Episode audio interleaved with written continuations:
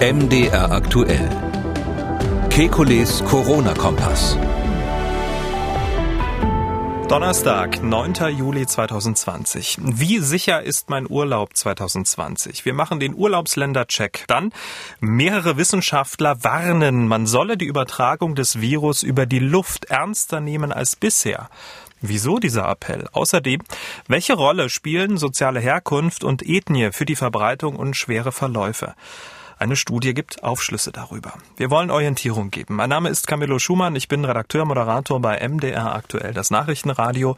Und jeden Dienstag, Donnerstag und Samstag lassen wir die neuesten Entwicklungen rund ums Coronavirus einschätzen und wir beantworten Ihre Frage. Das tun wir mit dem renommierten Virologen und Epidemiologen Alexander Kekulé. Ich grüße Herr Kekulé. Guten Tag, Herr Schumann. Deutschland ja, ist im Urlaubsmodus. Neun von 16 Bundesländern sind schon in den Sommerferien. Der Rest folgt dann Ende Juli. Fakt ist, in diesem Jahr verzichten viele auf eine Flugreise ins Ausland und machen Urlaub äh, zu Hause in Deutschland. Die Nationalparks, die freuen sich über steigende Buchungen, die Campingplätze ebenso. Das wird ja in vielen Ländern so gemacht. Heißt ja fürs Infektionsgeschehen, wenn man unter sich bleibt, könnte der gute Trend ja eigentlich beibehalten werden, oder? Ich glaube auch. Also wir müssen die Urlauber eigentlich äh, teilen in zwei verschiedenen Gruppen. Die einen sind die, die so, wenn man das so sagen darf, dem Vorurteil entsprechend so klassisch deutsch verreisen, an einen Punkt in einem Hotel, äh, sind sie irgendwie im Urlaub, äh, entspannen sich da, ähm, haben wenig Kontakt zur Bevölkerung und kommen wieder zurück. Die können sich höchstens, sage ich mal, gegenseitig anstecken. Ist aber kein unwichtiger Punkt, weil man natürlich im Urlaub vielleicht entspannter ist, irgendwie äh, alles geht etwas lockerer zu, man sitzt vielleicht abends noch in irgendeiner Kneipe zusammen und ähnliches. Da kann es zu Infektionen unter den Urlaubern äh, kommen, meines Erachtens. Und dann gibt es natürlich noch die Abenteurer, die Kontakt zum Volk haben wollen, von zu der Bevölkerung, wo sie hinreisen die sind rein theoretisch natürlich in der Gefahr, Krankheiten sowohl dorthin zu schleppen als auch zurückzubringen. Ich habe aber so den Eindruck, dass das eine Minderheit ist dieses Jahr. Hm. Einige werden aber wieder ins Flugzeug steigen und vielleicht nach Spanien, Italien oder Griechenland fliegen. Ganz kurz zum Fliegen, da bringt der normale Mund-Nasenschutz jetzt nicht so viel, oder? Doch, der bringt schon was. Das ist sicher ähm, best, auf jeden Fall besser als gar nichts. Ich würde dringend empfehlen, während des Flugs ähm, einen Mund-Nasenschutz aufzuhaben. Ähm, sicherer ist, weil das Fliegen einfach ähm, ein Zusammengepferchtsein auf engem Raum für eine relativ lange Zeit bedeutet. Sicherer ist in so einem Fall eine FFP2-Maske. Das muss man ganz klar sagen. Äh, kommt auch ein bisschen drauf an, wie voll das Flugzeug ist. Ähm, wir hatten ja ähm, jetzt einige Wochen, wo die Flugzeuge fast leer waren und da einige wenige Menschen geflogen sind. Da konnte man sicher unterwegs mal die Maske abnehmen und vielleicht sogar was essen oder ähnliches. Falls es jetzt so sein sollte, dass die Ferienflieger wirklich komplett voll sind, ich hatte ja empfohlen, die Mittelplätze freizulassen, aber das hat sich äh, offenbar nicht durchgesetzt. Also wenn man da neben fremden Menschen sitzt, äh, dann muss ich einfach sagen, wäre meine Empfehlung wirklich den ganzen Flug über eine FFP2-Maske aufzulassen. Vor allem auch beim Einsteigen und Aussteigen, wo, wo ein Gedrängel praktisch nicht zu vermeiden ist ähm, und wirklich das nur ganz kurz abzusetzen, wenn man was trinken will zwischendurch. Hm. Kann man denn auf die, auch schon ein paar Mal drüber gesprochen, auf die ähm, ja, Reinigung der Luft in den Flugzeugen hoffen? Dort sind ja wirklich sehr moderne Maschinen im Einsatz. Naja, das sagen die Betreiber, das sagen die Airlines immer so. Ja, wenn sie einen ganz neuen Airbus haben, der gerade frisch vom Stapel gelaufen ist, wo alle Filter neu sind und alle brav sitzen bleiben, sich nicht bewegen, äh, vom Platz weg bewegen und die Stewardessen auch äh, oder Stewards und Stewardessen langsam im Flugzeug sich bewegen, sodass sie wenig Verwirbelungen kriegen, dann stimmt es im Prinzip, dass der Luftstrom so organisiert ist, dass eigentlich höchstens mal zwei Reihen vor, zwei Reihen zurück es zur Infektion kommen kann. Aber praktisch gesehen muss man sich so ein Charterflug ja anders vorstellen. Da stehen ständig Leute auf, die auf die Toilette müssen. Da ist eine Schlange vielleicht vor der Toilette. Gerade jetzt, wo das ständige Händewaschen empfohlen wird, vielleicht noch länger. Da ist es so, ähm, dass ähm, äh, sich die Leute auf ihren Sitzen hin und her bewegen und da kommt es einfach zu Verwirbelungen, ähm, so dass man schon davon ausgehen muss, dass im Einzelfall, wenn da so ein Superspreader drin sitzen würde, der in der Lage wäre, ganz schön viele Menschen anzustecken. Ganz zu schweigen von der Situation natürlich beim Einsteigen zeigen, äh, wenn man das so beobachtet, da werden die Mindestabstände nicht eingehalten. Auch diese, diese Finger, diese Brücken, über die man in die Flugzeuge steigt, das ist ja oft im Sommer warm drinnen, da steht die Luft drinnen.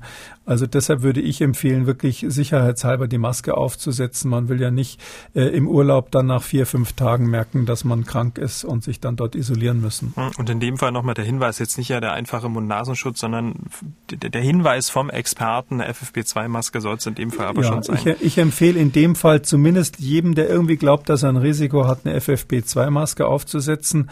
Ähm, mein Gott, das ist einfach die Frage, äh, wie viel Risiko bezüglich der Covid-19-Infektion nehme ich in Kauf? Klar könnte theoretisch jemand, der unter 20 ist, sagen, na, wenn ich es kriege, dann habe ich es halt. Äh, wenn man sich dann vernünftig verhält und sich in, in Isolierung begibt, äh, dann heißt es ja auch nicht, dass man deswegen wahnsinnig unsozial ist. Man, man kann sich ja dann auch entsprechend verhalten. Ähm, aber diese, diese Möglichkeit haben halt nicht so viele Menschen und darum glaube ich, so die, der pauschale Empfehlung sollte sein, nach wie vor ähm, nicht riskieren irgendwo Richtung Durchseuchung nach dem Motto, ich äh, hole mir das wie bei einer Masernparty, sondern lieber grundsätzlich die Infektion erstmal vermeiden. Hm, in die Türkei oder nach Ägypten kann man ja nicht fliegen. Für diese beiden beliebten Urlaubsländer der Deutschen gibt es eine aktuelle Reisewarnung des Auswärtigen Amtes. Diese Länder werden vom RKI auch weiterhin als Risikogebiet eingestuft. In Ihren Augen zu Recht? nicht. Leider ja. Also ähm, es ist so, dass es in beiden Ländern, sowohl in der Türkei als auch in Ägypten, ähm, ganz starke äh, Bestrebungen gibt von einzelnen Reiseveranstaltern, auch von Hotels, von Regionen, ähm, dafür zu sorgen, dass sie wirklich ganz tolle äh, Sicherheitsmaßnahmen haben. Da ist es ja zum Teil so, dass extra Geräte angeschafft wurden, um die Tests selber zu machen. Da kann man in deutschen Regionen nur von träumen. Also ich wüsste im Moment noch kein Urlaubshotel, was sich selber eine PCR-Maschine gekauft hätte. Ähm, und da ist es so, dass wirklich die, die bis hin zur, zur, zum, zu vorgesehenen ähm, Isolationstrakten in Hotels. Also ich kenne da Pläne, wo wirklich ein ganzes Hotel in so einem Resort ähm, ähm, ab, abgetrennt wurde und man gesagt hat, das wird unser Isolierungshotel, falls wir eins brauchen. Also falls wir Verdachtsfälle haben oder wenn die Leute warten müssen auf ein Testergebnis. Das ist also ähm, mit Perfektionismus zum Teil geplant. Aber das betrifft ähm, eher so das Vier-Sterne-, Fünf-Sterne-Segment, wo man sich sowas leisten kann.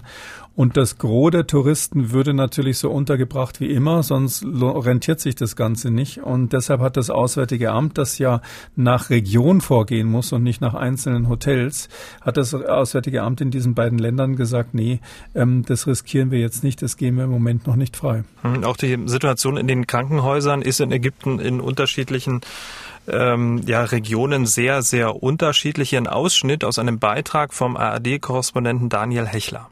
Schockierende Videos aus anderen Kliniken Ägyptens. Überforderte Ärzte. Patienten, die am Boden liegen. In Atemnot, ohne jede Hilfe. Leichen umgeben von Schmutz und Dreck. Die Zahl der Infizierten steigt rapide in Ägypten, wenn auch von niedrigem Niveau. Es fehlen Tests, Schutzausrüstung, Intensivbetten, Beatmungsgeräte, vor allem medizinisches Personal, klagt der Verband der Ärzte. Ja, Sie wollten ja auch nach Ägypten Urlaub machen. Ähm, wegen der Reisewarnung wird nichts draus. Sind Sie vielleicht auch ein bisschen froh drüber? Ja, also äh, bin schon ein bisschen traurig drüber, dass ich nicht fahren kann. Ähm, aber das ist vernünftig, weil äh, ich auf jeden Fall mit kleinen Kindern gefahren wäre. Und da ist es natürlich so, in so einer Reisewarnungssituation hat das keinen Sinn. Ähm, meine Hauptüberlegung ist dabei immer, und das ist vielleicht auch für unsere Hörer relevant, man muss sich nicht nur überlegen, wie kann ich mich persönlich vielleicht äh, als äh, schlauer Deutscher irgendwie vor dem Virus schützen. Wir sind ja hier schon richtig gedrillt auf, auf antivirale Maßnahmen, sondern man muss auch überlegen, was werden die Behörden und unter Umständen im Zielland mit mir dann machen. Und jetzt stellen Sie sich vor, Sie haben ein Kind dabei, das dreimal hustet, irgendein Hotelbediensteter sagt Covid-19-Verdacht und dann kommt es in der Türkei oder in Ägypten oder in irgendeinem anderen Land äh, dann in die äh, Quarantäne und ähm, da wissen Sie nicht genau, was die da für Einrichtungen vorgesehen haben. Ähm, daher, ohne das jetzt überzudramatisieren, ähm, die, das Verhalten der lokalen Behörden ist schon in europäischen Destinationen so ein bisschen unberechenbar. Der, jeder denkt sich da was anderes aus, was möglicherweise richtig wäre. Und außer Europa ist es natürlich noch schwieriger, außer, außerhalb der EU ist es noch schwieriger. Ähm, und deshalb finde ich das richtig, dass das Auswärtige Amt hier zunächst mal vorsichtig ist. Hm. Kommen wir zurück äh, nach Europa. Griechenland reagiert mit äh, ja ziemlich ausgeklügelten Einreisemaßnahmen. 48 Stunden vor Einreise müssen sich alle Einreisende elektronisch äh, angemeldet haben, indem sie ein Passagierlokalisierungsformular ausgefüllt haben. Geht auch mit einer App. Bei der Anmeldung müssen Reisende unter anderem angeben, wo sie vorher waren und wo sie sich in Griechenland aufhalten werden. Antragsteller erhalten daraufhin einen QR-Code auf ihr Smartphone oder per E-Mail, den sie dann bei der Einreise ausgedruckt oder elektronisch vorweisen müssen. Und jetzt kommt's, ein Algorithmus errechnet dabei, ob und welche Reisende nach ihrer Ankunft einen Corona-Test machen müssen. Also das hört sich jetzt für einen Laien, also für mich, äh, ziemlich sicher an. Naja gut, man hat sich das relativ konsequent überlegt. Das ist ja nicht nur in Griechenland so. Ähm, dieser, diese, dieser Algorithmus wird vor allem den Abflugsflughafen ähm, berücksichtigen. Es ist so, dass die Europäische Luftfahrtsicherheitsbehörde, äh, dass die ähm, so eine ständig aktualisierte Liste hat von Ab Abflugshäfen, die verschiedene Sicherheitsgrade haben. Und je nachdem, wo man herkommt, wird man dann getestet oder nicht. Ähm, in Griechenland müssen sie dann äh, 24 Stunden lang sich in, in Selbstquarantäne begeben. Ähm, ich weiß nicht, ob da vielleicht sogar zum Teil äh, in den Hotels dann wiederum bestimmte Bereiche für vorgesehen sind, äh, bis sie rauskriegen, ob der Test positiv oder negativ war. Also ich würde empfehlen, wenn man in so eine Region fährt, wo man weiß, man wird dort getestet, dass man sich vor der Abreise hier in Deutschland testen lässt. Weil das ist kein Spaß, in so einem Land dann positiv getestet zu werden, weil jeder hofft natürlich, dass er negativ ist, aber wir wissen ja, gibt es auch neue Studien, dass, dass etwa 50 Prozent der Infektionen äh, unbemerkt verlaufen. Also die Hälfte aller Infektionen kriegt man von Leuten, die keine Symptome haben. Und ähm, das heißt, man merkt es unter Umständen gar nicht. Und darum würde ich empfehlen, lassen Sie sich vorher testen vor der Abreise, dann gibt es keine Überraschung am Zielflughafen. Vielleicht kann man dann auch, indem man den Test vorweist, sogar vermeiden, dass man diese 24 Stunden in Kurzquarantäne muss. Und so grundsätzlich nach Griechenland Empfehlung oder eher nicht? Ja, natürlich, das kann man auf jeden Fall machen. Die, die warmen Länder jetzt im Sommer haben einfach viele äh, strategische Vorteile. Das würde theoretisch natürlich auch für Ägypten gelten. Es ist so, dass der, der, der wichtigste Vorteil ist, dass das großzügige Hotels sind normalerweise, wo die, wo man draußen essen kann, äh, wenn, wo es einfach ist, den Abstand von zwei Metern zwischen den Tischen einzuhalten und diese Dinge. Es ist ja auch so, dass dort das Personal ähm, weiterhin diese Masken tragen muss. Das ist verpflichtend in Griechenland. Ähm, eine kleine Schwachstelle, so wie ich es verstanden habe, wird es für die Touristen nur empfohlen. Mhm. Also ich kann nur sagen, also äh, es wäre dringend notwendig, wenn man dann in so einem Hotel dann doch mal, ich weiß nicht, im Aufzug mit anderen zusammen ist oder in irgendeiner eingedrängten Situation. Äh, es gibt ja dann doch mal so Waschräume im Keller oder so, wo die Luft steht. Da würde ich sicherheitshalber eine Maske aufziehen, auch wenn es vielleicht in Griechenland nicht vorgeschrieben ist. Mhm. In Italien äh, ist ja die zweite Welle der Infektion mit dem Coronavirus äh, ja quasi angekommen gekommen. Die Welle ist wesentlich flacher als die erste, die im März und April, ja, wir erinnern uns, vor allem den Norden des Landes katastrophal erfasst hatte. Noch geben die landesweiten Zahlen jetzt keinen großen Anlass zur Sorge. In Italien spürt man aber trotzdem mehr Nervosität. Das Land prüft zum Beispiel sogar eine Zwangseinweisung für Covid-19-Patienten. Also in Italien ist man nervös. Wären Sie auch nervös, wenn Sie da jetzt hinreisen würden?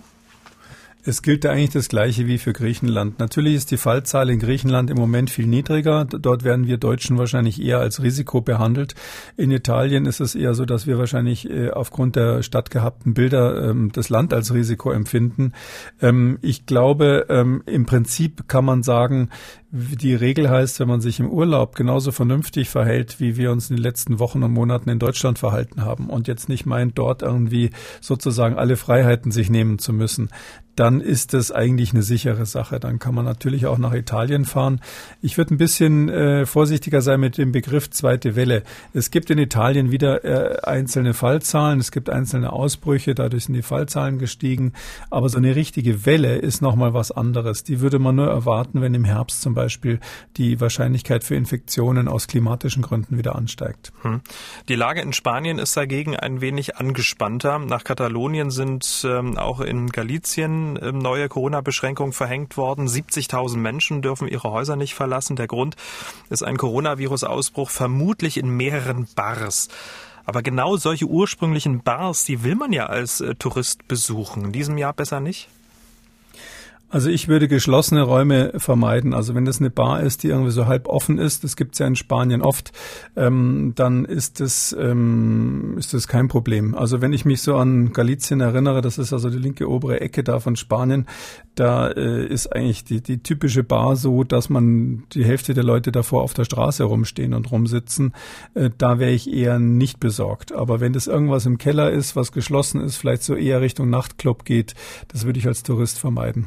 Aber grundsätzlich, um einen Strich äh, drunter zu ziehen, wenn schon Urlaub im Ausland, welche drei wichtigsten Verhaltensweisen sollte man dann umsetzen? Vermutlich wenig Kontakt mit Einheimischen?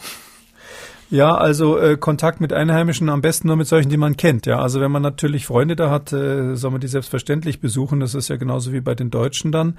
Ähm, ich würde ähm, alle Massenveranstaltungen, also alles, was ein bisschen nach Ischgl riecht, vermeiden. So was nach Après-Ski riecht. Ja, da wo sich dann fremde Leute plötzlich bestens äh, kennen und ähm, alle per Du sind, sich umarmen und Bussi Bussi. Ja, diese Situation. Ich übertreibe natürlich ein bisschen. Das ist jetzt nicht typisch für Spanien oder Italien, aber sowas vom Ansatz her würde ich vermeiden mit, äh, mit sowohl mit den Einheimischen als auch mit Deutschen, die man nicht kennt äh, und im Urlaub erst kennengelernt hat.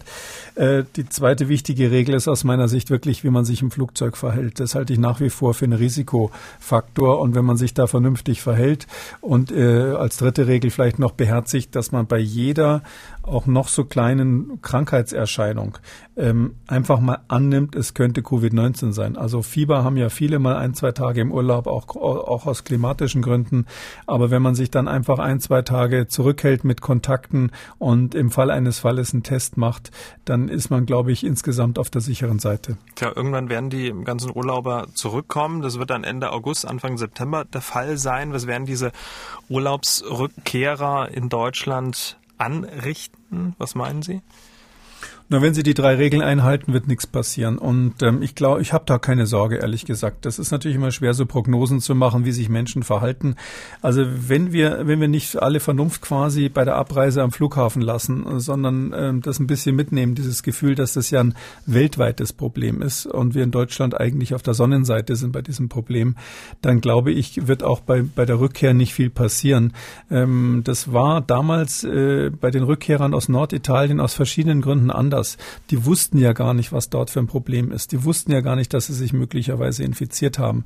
Äh, man muss es an der Stelle nochmal sagen, das Robert-Koch-Institut hat damals noch gesagt, das ist harmloser als die Grippe. Es war so, dass die Regionen, aus denen die Menschen kamen, explizit nicht als Risikoregionen ausgewiesen waren und dann eben beschlossen wurde, die Schulen werden wieder aufgemacht. Daraus kann ich doch nur schließen, dass ich kein Risiko habe. Heute sind die Menschen klüger und ich glaube, äh, dass sie äh, jetzt in der jetzigen Situation äh, wird sich sowas wie Ischgl nicht wiederholen. Und weil Sie gerade die weltweite Situation angesprochen haben, laut WHO beschleunigt das Infektionsgeschehen in der Welt sehr, sehr stark, vor allem in den USA und Brasilien wütet SARS-CoV-2 sehr, sehr stark. Und die Frage, wer Covid-19 überlebt und wer nicht, hängt sehr, sehr stark von der Ethnie und der sozialen Herkunft ab. Eine aktuelle Studie aus Brasilien belegt das auch sehr eindrucksvoll. Das ist eine Querschnittsstudie, die regionale Unterschiede bei der Behandlung von Covid-19-Patienten analysiert hat. Mit welchem vielleicht für einige nicht überraschenden Ergebnis, aber auch wichtig, dass man es nochmal sagt. Doch, ich glaube, das ist eine ganz gründlich gemachte Studie, die ist interessant. Ähm, die ist jetzt gerade in Lancet Global Health erschienen, also äh, so eine Zeitschrift, die sich ähm, auf, auf sehr ho hohem Niveau mit äh, globaler Gesundheit beschäftigt. Ähm, und ähm, die haben die Daten aus äh, ganz Brasilien von diesem Netzwerk, was normalerweise die Grippedaten erhebt, ähm, zusammengefasst. Ähm, und die haben jetzt mal versucht rauszukriegen, was hat's eigentlich so auf sich mit dieser ähm, mit diesem Zusammenhang immer, dass die Armen eher sterben bei, bei, bei Covid-19. Das ist ja in den USA ein Riesenthema. Natürlich auch geht Richtung Rassismusdebatte. Und in äh, Brasilien, ähm, wer da schon mal da war, weiß, die haben diese großen Makroregionen, fünf Makroregionen, die unterteilen sich ja da in Norden, Nordosten, Zentralwesten, Südosten und Süden. Äh, und da sind dann mehrere Bundesstaaten Staaten drin. Das ist ja so ein Bundes, Bundesland wie Deutschland eigentlich. Und die Autoren der Studie haben einfach mal die zwei, sage ich mal, ärmsten Regionen und das ist Norden und Nordosten Beim Norden zum Beispiel gehört Amazonas dazu, wer das vielleicht mal kennt.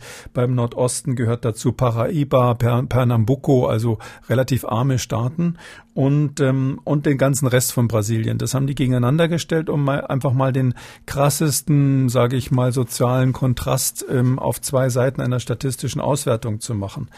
Ähm, da ist natürlich rausgekommen, was rauskommen musste. Im armen Norden dort ähm, äh, ist die, äh, wütet die Krankheit viel, viel schlimmer. Also die Mortalität in, bei den Staaten im Norden ist deutlich höher, als Sterblichkeit ist deutlich höher als bei den hier als südlichen Staaten eingestuften. Ähm, das mit Nord-Süd ist in Brasilien natürlich, weil die ja südlich vom Äquator sind, so ein bisschen umgekehrt wie auf der nördlichen Halbkugel. Also in Italien ist immer der Süden der Arme und der Norden der Reiche und dort ist eben genau umgekehrt. Ähm, interessanterweise vielleicht für die, die gerne nach Rio de Janeiro fliegen, äh, Rio ist, es, ist ein Ausreißer, das gehört zwar dort zu den besser gestellten Staaten, ähm, hat aber die gleiche schlechte Statistik wie die Nordstaaten, also wie Amazonas und ähnliches. Warum ist das so interessant? Ähm, erstens, man hat dort ja äh, gedacht, dass die Länder, die weiter nördlich sind, also näher am Äquator dran, dass die wahrscheinlich von Covid-19 eher verschont werden, weil ja man auch immer gesagt hat, das wärmere Klima stützt so ein bisschen. Drum sind dort die Maßnahmen, unter anderem sind dort die Maßnahmen viel, viel später angelaufen. Man hat zuerst mal auch den reichen Süden geschützt. Ähm, das ist einer der Gründe, warum es diese, diese Riesenprobleme dort gibt. Mhm. Aufgeschlüsselt nach Bevölkerungsgruppen gibt es ja unterschiedliche ähm, ja, Ergebnisse.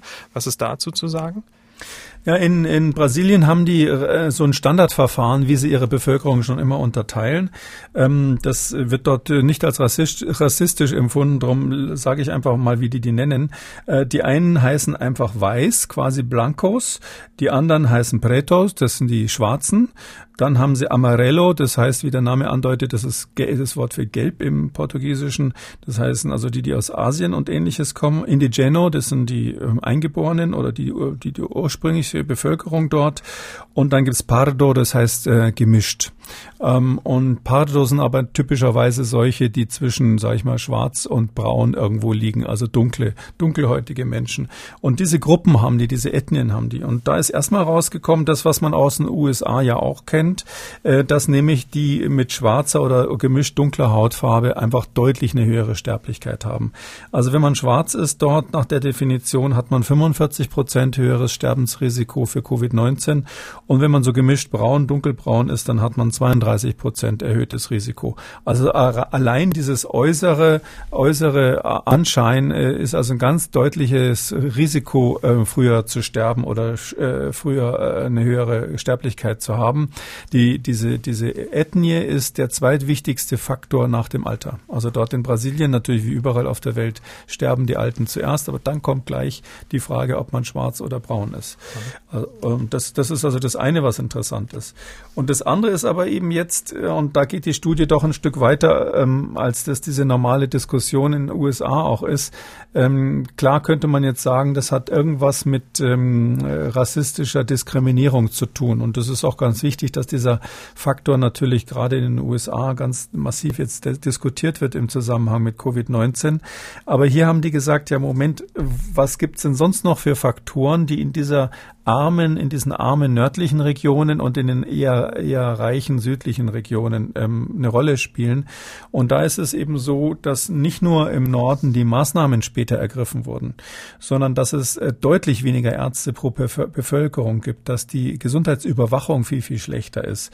Es gibt viel weniger Teams, die so Family Health Workers dort heißen. Hm, weil man ja wenig Krankenhäuser hat in diesen Regionen, äh, ist es traditionell so, dass so Teams durchs Land fahren und sich von Dorf zu Dorf mit so einem Bus reisen und dort dann ein paar Tage sind und die Gesundheitsbevölkerung, die Gesundheitsversorgung der lokalen ländlichen Bevölkerung machen. Die heißen eben Family Health Teams. Ähm, da war ich vor ein paar Jahren im Zusammenhang mit der Zika-Studie auch mal mit so einem Team unterwegs da in der, in, im Norden Brasiliens. Das ist also wirklich ganz beeindruckend, was die dort wirklich leisten. Ähm, solche Teams sind äh, wesentlich weniger vorhanden in den armen Regionen. Es gibt weniger Krankenhausbetten, das ist klar, und natürlich mehr ähm, Bevölkerungsanteile, die eben äh, Pardo oder, oder, oder äh, schwarz sind. Und dadurch ähm, hat man ähm, so eine doppelte Situation. Schlechte Gesundheitsversorgung plus ethnische, äh, ethnisch äh, benachteiligte Menschen. Und das ist der Grund, warum es dort zu diesen, diesen Riesenproblemen kommt. Die Menschen leben auch, äh, ist in der Studie nochmal gezeigt worden, wesentlich enger zusammen in den Regionen, wo die äh, höheren Fallzahlen sind und auch die höheren Sterblichkeiten sind. Herr Kekuli, wir müssen noch über einen Appell sprechen in dieser Ausgabe, und zwar einen Appell mehrerer Wissenschaftler. Es geht äh, um das Thema Ansteckung über die Luft, also Aerosole. Und nach Meinung dieser fast 240 Wissenschaftler ist das ein Thema, ähm, das bisher nicht ernst genug genommen wird. Ist das wirklich so? Also mein Eindruck ist, wir sprechen noch über fast nichts anderes mehr. Ja, wir sprechen viel drüber, aber international muss man sagen, äh, ist es tatsächlich nicht so auf dem Schirm. Also in CNN, ähm, dem amerikanischen Nachrichtensender, ist es dieser Tage ein großes Thema. Oh, äh, Covid-19 wird auch aerogen über die Luft übertragen. Und so in diesem Sinne ist auch dieser Appell an die WHO zu verstehen. Ähm, das war in der Vergangenheit ja mal so ein Fragezeichen. Also man hat eigentlich bei SARS-1 gewusst, dass das relativ wenig auf weiteren Strecken durch die Luft übertragen wird. Man kannte einzelne Superspreader-Ereignisse, aber man hatte so den Eindruck, dass die von der Gesamtpandemie nicht so einen großen Anteil gehabt haben. Und wir sind jetzt eigentlich in vielen Ländern in so einer Phase, wo man die normalen Tröpfcheninfektionen ganz gut im Griff hat, weil die kriegt man ja durch einfaches Abstand halten, gelegentlich mal Hände waschen und vor allem Masken Masken tragen eigentlich in den Griff. Wenn man jetzt ähm, in dieser Phase ist, dann spielen plötzlich diese Superspreader-Ereignisse eine Rolle und die sind eben aerogen. Da ist es eben so, dass das Virus wirklich meterweit mal durch die Luft übertragen werden kann in bestimmten Situationen. Und diesen, diese, diese Erkenntnis, die hat die WHO, naja, äh, natürlich haben die WHO-Leute das verstanden, aber es ist in den allgemeinen Anweisungen nicht so prominent, weil die natürlich global denken und jetzt nicht nur an Länder wie Deutschland, wo das eine große Rolle spielt oder auch bestimmte Regionen der USA, wo das jetzt wichtig ist, äh, sondern ganz global überhaupt erstmal versuchen, die Menschen dazu zu bringen, überhaupt irgendwas gegen das Virus zu machen, also Abstand zu halten und ähnliches. Drum ist der Aufruf einerseits berechtigt, ja, das, das, daran muss man nochmal erinnern. Andererseits darf man eben nicht vergessen, dass wenn wir ähm, aufhören würden mit unseren Abstandsregeln und Masken tragen, dass wir dann ganz schnell auch wieder in die Phase kommen würden, wo dieser Hauptübertragungsweg, nämlich die Tröpfcheninfektion, wieder eine große Rolle spielt. Wir kommen zu den Hörerfragen. Frau Jöns hat uns geschrieben, sie ist äh, Psychotherapeutin und hat von ihrem Verband eine E-Mail bekommen. Darin wird für ein Luftdesinfektionsgerät geworben, welches man mit 10% Rabatt kaufen könne. Kostenpunkt rund 700 Euro. Man muss dazu sagen, es ist ein UVC-Luftdesinfektionsgerät und jetzt wollte Frau Juns natürlich wissen, was Sie von diesem Gerät halten. Ich habe Ihnen den Link geschickt, Sie haben sich angeschaut und würden Sie es selber kaufen? Äh, ich würde es nicht kaufen, nein. Also es ist so, äh, ja, das Prinzip, was in diesen Geräten, da gibt es ja verschiedene Hersteller, die das jetzt anbieten, das Prinzip ist ähm, in Ordnung. Das äh, Prinzip heißt, ich äh, leite Luft durch an einer UV-Lampe vorbei die im sehr kurzwelligen UV-Licht arbeitet, also nichts, was man im Sonnenstudio noch gebrauchen könnte. Und die, ähm, diese, diese kurzwellige UV-Licht tötet Bakterien und auch Viren ab. Wobei man erstens sagen muss, der Abtötungseffekt für Bakterien ist deutlich besser und besser belegt als für Viren. Aber abgesehen davon, ja, es gibt einen Effekt und die werben dann damit, dass in 99,999 Prozent oder was ähm, der Krankheitserreger töten könnten, rein theoretisch. Ähm, man, bei all diesen Geräten ist folgendes das Problem. Man leitet einen Teil der Raumluft an der UV-Lampe vorbei. Nur der Teil, der direkt an der Lampe vorbeigeht, hat eine äh, gewisse Wahrscheinlichkeit, dass die Krankheitserreger abgetötet werden. Ähm, erstens ist die Frage, wie viel Prozent leitet dieses Gerät wirklich effektiv an dieser Lampe vorbei, in dem Sinn, dass es wirklich tot ist. Und zweitens, welchen Anteil der Raumluft kann das Gerät überhaupt pro Stunde durchleiten? Und da habe ich bei dem konkreten Gerät mal nachgelesen, das waren 38 Kubikmeter pro Stunde. Das heißt also ein Raum, der ungefähr drei mal vier mal drei Meter ist, also drei Meter hohe Decke, drei mal vier Meter Grundfläche, zwölf Quadratmeter. So ein Raum, da würde dann rein theoretisch die Luft innerhalb von einer Stunde einmal umgewälzt. Aber es ist ja nicht so, dass man ähm, das auf der einen Seite, Seite reinpumpt und auf der anderen rauszieht, das, äh, weil das Gerät steht ja im Raum.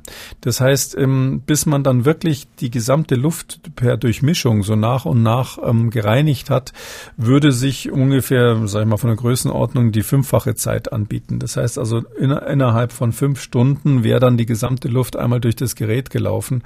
Und da kann sich jeder selber vorstellen, wenn jetzt in dem Fall so eine psychotherapeutische Sitzung vielleicht eine Stunde oder zwei dauert, ähm, das bringt während der Sitzung eigentlich wenig, äh, wenn nach fünf Stunden dann einmal alles gereinigt wurde. Ich würde da eher ähm, zur klassischen Methode ähm, nach jedem Patienten Fenster auf, Türe auf plädieren. Genau, sonst bräuchte man ja auch, wenn ich ein bisschen richtig äh, mitgerechnet habe, die Räume sind ja meist ein bisschen größer, bräuchte man ja dann fünf, sechs dieser Geräte, damit man dann einigermaßen auf einen guten Umweltswert kommt. Ja, und dann haben sie eben immer diesen Durchmischungseffekt. Ja, das ist, das muss man sich bei all diesen Angaben klar machen. Wenn Sie jetzt, äh, was weiß ich, eine Badewanne haben mit äh, Seifenlösung, mit Schaum, mit Schaum drinnen und Sie nehmen da ähm, gelegentlich mal einen Eimer Wasser raus und machen dafür einen Eimer Frischwasser rein. Wie lange dauert's, bis das Wasser nicht mehr nach Seife schmeckt? Ähm, das ist einfach so ein Verdünnungseffekt. Das dauert eine Weile und ähm, so ist es hier auch mit den Viren, ähm, dass man grundsätzlich sagen muss, dass das ist ganz selten einzuhalten. Letzte Frage, eine Frage zum Thema Hausmittel gegen Corona. Ähm, der ist ja auch wirklich ein Dauerbrenner. Dieser Herr hat diese Frage. Ich wollte mal wissen, wie sinnvoll ist es, vorbeugend gegen Corona täglich zum Beispiel dreimal eine kleine Prise Salz im Mund zu lutschen, also zum Beispiel mit einem Salzsteuer. Ganz wenig nur. Ob das wirkt, ja, weil ja angeblich die Entzündungen dann vom Rachen ausgehen. So, Herr Kiguli, bitte. Da würde ich von abraten. Also bei jeder Art von Heiserkeit sind so Salzpastillen ganz in Ordnung. Ähm, es ist ja auch bekannt, dass zu viel Kochsalz für den Blutdruck auch gar nicht so gut ist, wenn man das jetzt über Jahre hinweg machen würde oder über lange Zeit. Ähm, ich würde ähm, nicht sagen, dass das irgendeinen Effekt hat, äh, da eine Prise Salz sich auf die Zunge zu streuen. Das ist, ähm, das ist, glaube ich, im, im Bereich der Märchen. Also den Salzstreuer dann lieber zur, zur Verfeinerung des Essens nehmen. Damit sind wir am Ende von Ausgabe 79. Herr Kikole, vielen Dank. Wir hören uns dann am Samstag zum Hörerfragen-Spezial wieder. Bis dahin. Gerne bis Samstag, Herr Schumann. Sie haben auch eine Frage an Professor Kikole, dann schreiben Sie uns mdr aktuell-podcast.mdr.de oder rufen Sie uns an 0800 322 00 0800 322 00. MDR aktuell. Kekules Corona-Kompass.